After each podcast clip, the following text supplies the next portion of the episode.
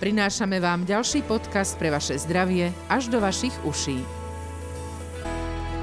Ponúkame vám ňom nielen najnovšie poznatky súčasnej medicíny a jej moderných odvetví, imunológie a alergológie, ale aj fyzioterapie a športového lekárstva. Práve na fyzioterapiu sa špecializuje popredná fyzioterapeutka Iveta Stanková – Pôsobí vo fyzioterapeutickom pracovisku Rebalance a spolupracuje s Imunovital centrom Bratislava. Astma je ochorenie dýchacích ciest, ktoré trápi nejedného z nás. No pri správnej spolupráci s lekárom, fyzioterapeutom a dodržiavaní životosprávy vôbec o nej nemusíte vedieť, že ju máte – rovnako ako mnohí vrcholoví športovci, napríklad známy a mega úspešný plavec Mark Špic, Martina Moravcová alebo Dominika Cibulková. O tej je práve známe, že sa stala vašou klientkou, vašou pacientkou, alebo o ňu sa, pani doktorka, staráte, ale to nie je jeden a jediný športovec, ktorému sa venujete vo vašej kariére. Poďme sa teda predstaviť cez vašich úspešných športových zverencov. Dobrý deň. V mojej terapii sa nachádza viacej úspešných športovcov, ale musím na začiatok povedať, že mojimi pacientmi a klientmi nie sú len športovci, ale predovšetkým bežná populácia, to znamená od maličkých detí, pretože sa venujem aj detskej fyzioterapii až e, po dospelých pacientov. Samozrejme značnú časť pacientov a klientov tvoria športovci a patria medzi nich teda aj vrcholoví športovci. My sme sa dohodli, že sa dnes budeme venovať respiračnej fyzioterapii pri astme, ale vôbec respiračná fyzioterapia, čo to je a teda veľmi známa ste vy tým, že sa venujete respiračnej fyzioterapii pri cystickej fibróze, čo je veľmi vážne ochorenie a na čo je teda potrebné pri tomto ťažkom ochorení alebo aj pri astme, ktorú má oveľa viac ľudí ako cystickú fibrózu. Pojem respiračná fyzioterapia, myslím si, že už aj v populácii je, je celkom taký udomácnený a vlastne obsahuje rôzne metodiky, ktoré využívame nielen pri astme, ktorá je možno, že je taká medzi ľuďmi najznámejšia, ale liečíme mm, rôzne respiračné ochorenia, cystickú fibrozu, chronickú obštručnú chorobu plúc, ďalej rôzne ochorenia, ktoré spôsobujú to, že vzniká na plúcach zvýšená sekrecia hlie plynu. Tým pádom tam vzniká menší priestor na to, aby plúca pracovali vo svojom fyziologickom režime, ale to potom ovplyvňuje aj postavenie a tvar hrudníka. Čiže e, respiračná fyzioterapia sama o sebe nezahrňa len nácvik treba z dýchového stereotypu, ale je to celá rada technik na zlepšenie dýchania, ale samozrejme využívame tam aj iné metodiky, kde chceme ovplyvniť tvar hrudníka, funkciu hrudníka, elasticitu, postavenie hrudníka, ktorý ktorý má dôležitú funkciu pri pohybovom režime. Čiže všetko so všetkým súvisí aj pri respiračnej fyzioterapii.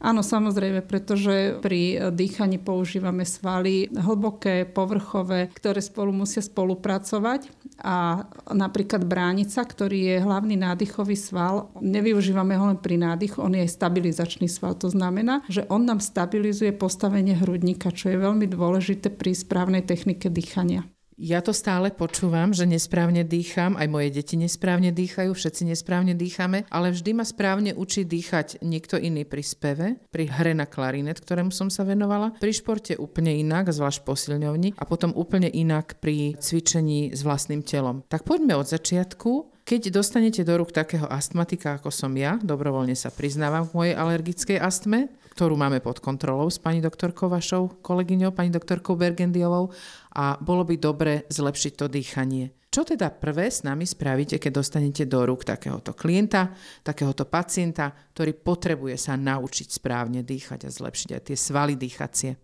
No na začiatok by som povedala, že nemôžeme rozdeliť dýchanie, že je to horné alebo dolné, alebo do brucha, alebo dýcham hore. Dýchanie musím brať ako fyziologický jav a celok. Keď mi príde človek, ktorý mi povie, že má astmu a prišiel na odporúčanie teda lekára imunoalergologa, aby sme popracovali na nácviku stereotypu dýchania, na postavenie hrudníka, tak samozrejme si ho najprv vyšetrím, lebo nikdy neliečíme diagnózu ako takú, keď je napísané napísaná, ale liečíme toho pacienta, že ho musím vidieť. Čo sa týka astmy, ak je, a v dnešnej dobe už to tak je, keď je farmakologicky dobre liečený pacient, tak vy na ňom ani nemusíte vidieť, že ten človek je astmatik, pretože už tie deformity hrudníka, hlavne u detí, sú minimálne a nie sú na astmatickom podklade. Hej, môže to mať úplne iný dôvod. Keď mi takýto človek príde, samozrejme rozlišujem, či je to dieťa alebo či je to dospelý človek, pretože u dospelých ľudí už postavenie hrudníka, deformity hrudníka a držanie tela môže súvisieť aj s niečím iným, nielen s astmou. Pacienta si teda vyšetrím a začneme pracovať na dýchaní. Moja skúsenosť je, keď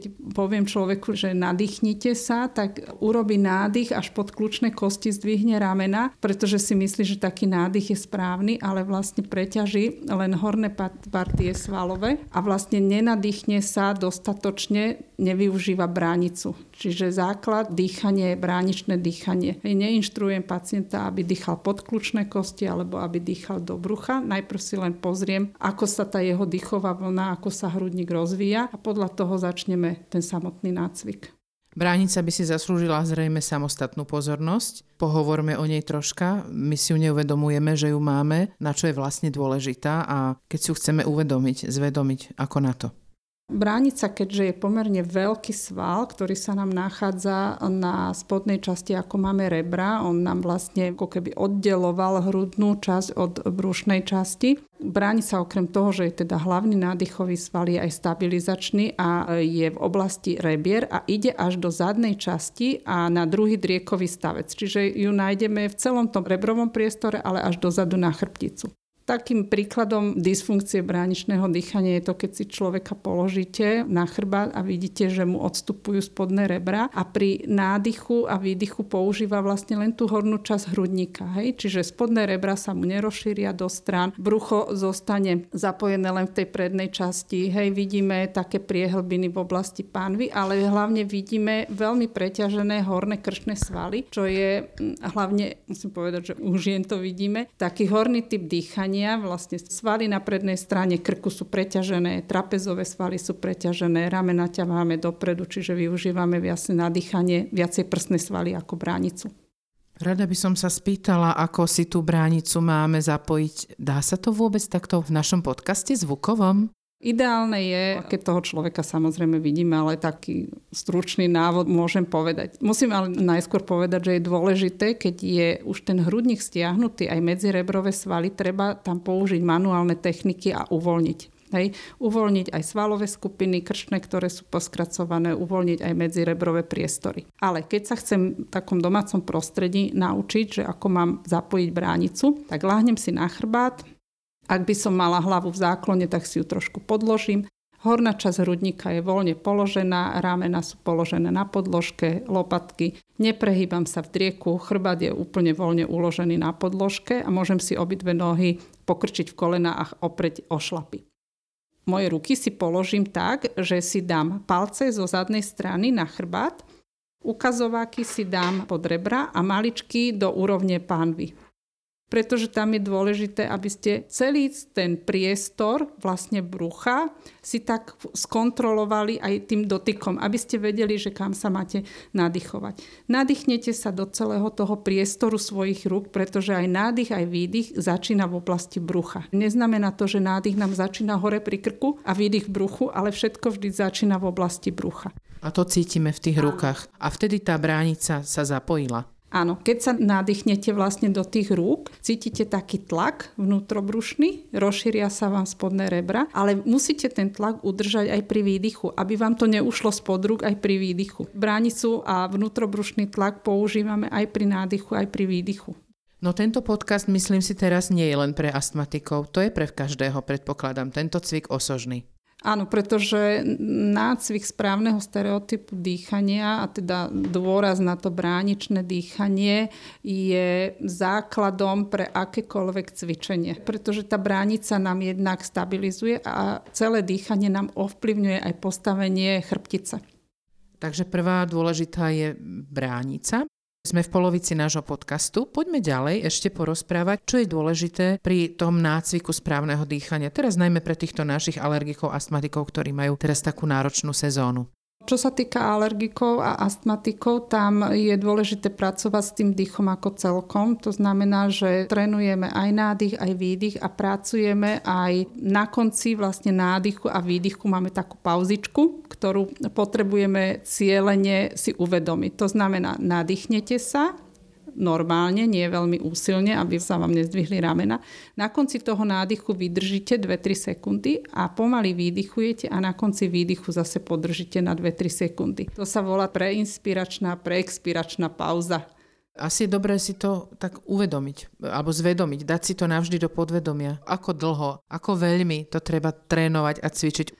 Tak ako dýchanie, my dýchanie považujeme za automatické a veľmi sa mu nevenujeme v bežnom živote, ale pri nácviku si treba tak ako pri cvičení cvičiť vedome, aj dýchať sa naučiť vedome. A cieľom vlastne je, aby ste si ten správny stereotyp dýchania, ako si ho nacvičujete, vedeli prekopírovať a využívať v akejkoľvek činnosti svojho života. Keď cvičím, cvičím vedome dýchanie v poriadku. Musím si to uvedomiť aj keď sedím, Hej, tie svoje ruky si stále vnímam, kde ich mám na bruchu, kde sa mám nadýchnuť, vydýchnuť, že mám mať zrelaxovaný ten vršok, že nezapájam krčné svaly. Takisto pristojí, keď chodím, držať napriamenú chrbticu a nadýchovať aj vydýchovať do brucha. Nie úsilne podkľúčne kosti, ako to často vidíme, že nadýchnite sa doplná a vidíte to, to nesprávne, tie preťažené krčné svaly, tie, tie ramena dopredu potiahnuté. Bránica je stabilizačný orgán, ste povedali. Ja väčšinou sa dočítavam o stabilizácii a stabilizačných problémoch v súvislosti s chrbticou, s chrbtom. Ako je to teda súvisiace s dýchaním? Čo sa týka stabilizácie, musíme to zobrať zase komplexne ako celok. To znamená, máme niekoľko vrstiev svalov, hlboké, stredné a povrchové svaly. Tie povrchové vidíme a tie najčastejšie preťažujeme. Ale dôležité je, aby nám fungovali tie úplne hlboké svaly a medzi nem práti bránica, najspodnejší brušný sval a pánvovedno. Tieto svaly patria k hlbokému svalovému systému. Možno, že často o tom počúvate, že treba posilňovať kor alebo stred tela, ale je to vlastne spolupráca taká, také svalové súhry hlbokého a povrchového svalového systému. To znamená, stabilizáciu nám tvorí bránica, hlboký brušný sval, panvovedno a všetky tie svaly, maličké svaliky, ktoré vám spájajú chrbticu. Áno, tieto malé svaliky vnútorné, o ktorých nevieme, ako ich zapojiť, to znamená, že tie sú pri dýchaní rovnako dôležité ako tie veľké svaly, ktoré vidíme a ktoré väčšinou posilňujeme povedzme v tej posilňovni. Ako teda na to? Ako to všetko kompletne zosúladiť, aby sme pomohli svojmu správnemu dýchaniu a teda dostatočnému okysličeniu nášho tela, mozgu, orgánov a našej dobrej výkonnosti. Tak ako je dôležité, aby sme určité svalové skupiny nepreťažovali pri cvičení, ale aj pri bežnej práci, tak potrebujeme mať tie hlboké svaly aktívne. Tie si vieme cvičiť v správnych tzv. vývojových polohách. Keď si predstavíte malé dieťa, keď sa narodí, tak prechádza určitými štádiami cez zdvihnuté nožičky do otočenia, do štvornoškovania a tam vlastne si vytvára také pohybové vzory, ktoré má dieťa fyziologické, ale my postupne, keď sa postavíme a začneme cvičiť, chodiť do školy jedno s druhým, tak sa nám začnú určité tie povrchové svalové skupiny preťažovať a vznikne nám chybný pohybový stereotyp. Dôležité je udržať pri cvičení spoluprácu hlbokých svalových skupín s povrchovými. To znamená urobiť nejakú rovnováhu. Naučiť správne dýchanie, vytvoriť vnútrobrušný tlak, to je spolupráca bránice hlbokého brušného svalu pánvového dna. Aby to vnútro sme mali pevné, stabilné. Dôležité je stabilný trup,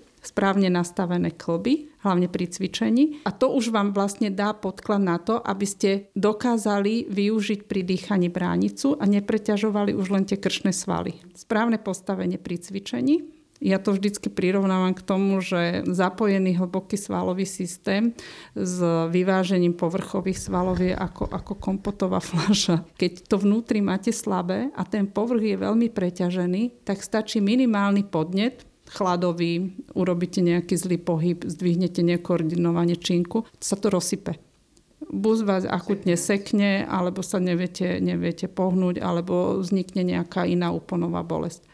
Ďakujeme, to bol taký úvod pre nás všetkých do respiračnej fyzioterapie pre dolné cesty dýchacie. A čo tie naše horné cesty dýchacie? Tým sa môžeme ako venovať a ktoré to sú?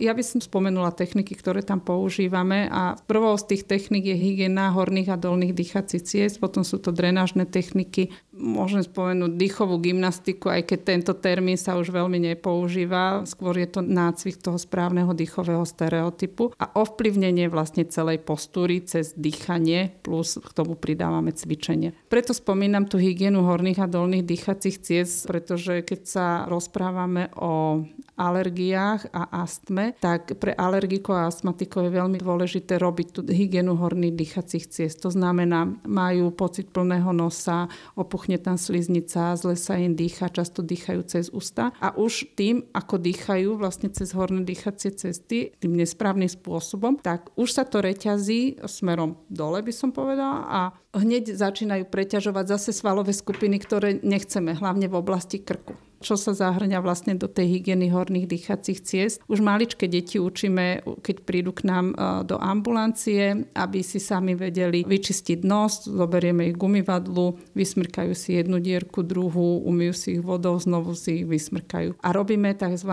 preplachovanie potom cez uh, také, také konvičky. Dá sa to naučiť už veľmi maličké deti. Robí sa to fyziologickým roztokom, ktorý dokážete kúpiť buď v lekárni, alebo si ho vyrobíte ide na liter prevarenej vody 9 gramov soli, naplníte si tú konvičku, dieťa sa postaví gumivadlu. Je dôležité, aby malo hlavu vlastne v predklone, nemalo zaklonenú, pretože tam by malo pocit, že, že sa topí a priloží si konvičku k jednej nosnej dierke, vytočí hlavu, dýcha cez ústa, miernym tokom si vlastne leje do jednej nosnej dierky ten fyziologický roztok, druhou nosnou dierkou to vyteká. Urobí to na obidve strany a potom samozrejme zase jednu nosnú dierku vysmrka, druhú nosnú dierku vysmrka. Tá sliznica, ktorá sa nachádza vo vlasti nosa a vlastne v celých tých horných dýchacích ciestách je zvlhčená a vlastne je tam predpoklad na to, aby, aby sa zabraňovalo tomu opuchu, ktorý nám potom stiažuje dýchanie.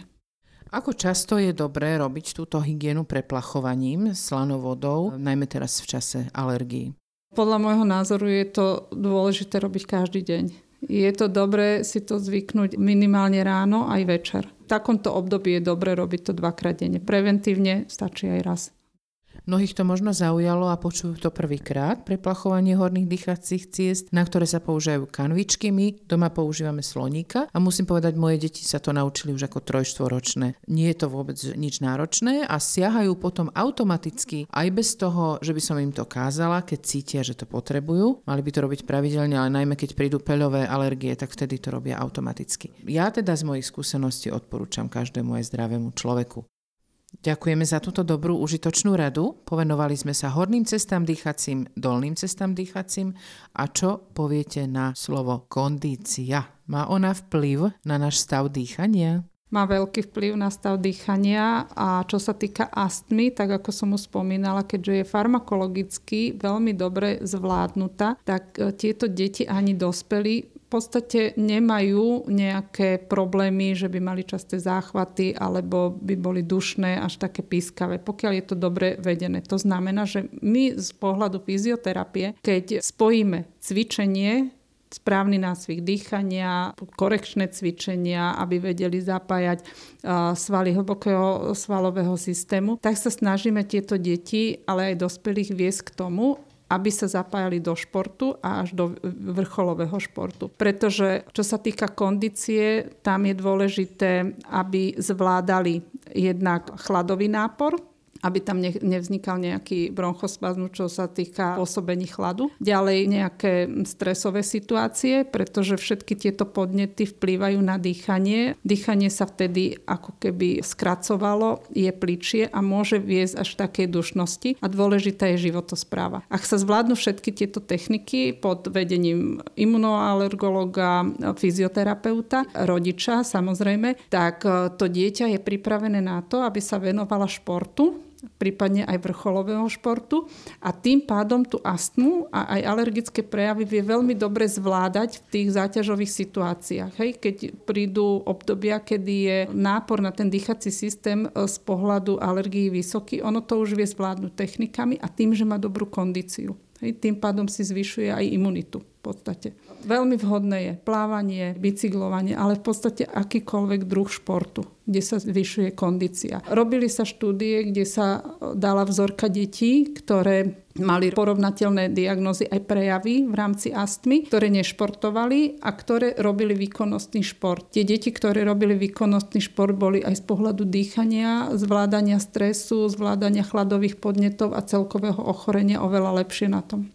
Takže žiadne také argumenty, ja mám astmu, ja nemôžem, ale ja mám astmu, ja musím. Ja chcem. To je asi dôležité. Ďakujem veľmi pekne za tieto užitočné rady. Opäť sa budeme tešiť, keď vás budeme môcť stretnúť a počuť v našom podcaste Zdravie až do vašich uší. A môžeme na záver poklebetiť, akí sú pacienti a zverenci, tí vaši najznámejší športovci. Ja viem, že ja Filip Šebo, futbalista, Dominika Cibulková, ktorí ešte poklebeťme trošičku a pozdravujeme ich samozrejme. No ja musím povedať, že oni sú veľmi, veľmi disciplinovaní a veľmi dobrí, keď musím povedať, pacienti s Dominikou aj e, s ostatnými sa robilo vynikajúco, totiž to oni sú profesionáli a človek, keď vysvetlí človeku, ktorý robí vrcholový šport, že aj toto je dôležité, toto ti uľahčí e, trénovanie, uľahčí ti to, že sú na teba kladené veľké nároky, či už fyzické alebo psychické a vlastne budeš fungovať aj v rámci pohybu ekonomickejšie, že nebudeš v podstate sa toľko zodierať, tak oni to príjmu a veľmi dobrá spolupráca je s nimi. Čiže mm, ja môžem povedať len samé superlatívy. S Dominikou som bola dosť dlho, Filip Šebo takisto chodieval veľ, veľmi dlho. Dlho som robila aj do dnešnej doby som v kontakte aj s Danielou Hantuchovou. Oni sú veľkí profesionáli, to musím povedať. A s nimi sa vždycky veľmi dobre robí, lebo keď niečo poviem, oni to rešpektujú a samozrejme nemusím robiť ani nátlak, ale nemusím tých ľudí presviečať lebo oni majú cieľ a majú cieľ tú výkonnosť niekam posúvať a keď vedia, že toto sa skladá z týchto činností, čiže ja mám kondičný tréning, robím fyzioterapiu, robím mentálny tréning, tak ten výsledok sa dostaví. Tak teraz už viete, vážení poslucháči, čo máte robiť. Všetky podmienky sme vám ponúkli, naznačili. Máte najsprávnejšie informácie v našom podcaste Zdravie až do vašich uší od špičkovej fyzioterapeutky Ivete Stankovej, ktorej ďakujeme. A teraz vám už len prajeme disciplínu našich športovcov. Ďakujeme a do počutia. Ďakujem, do počutia.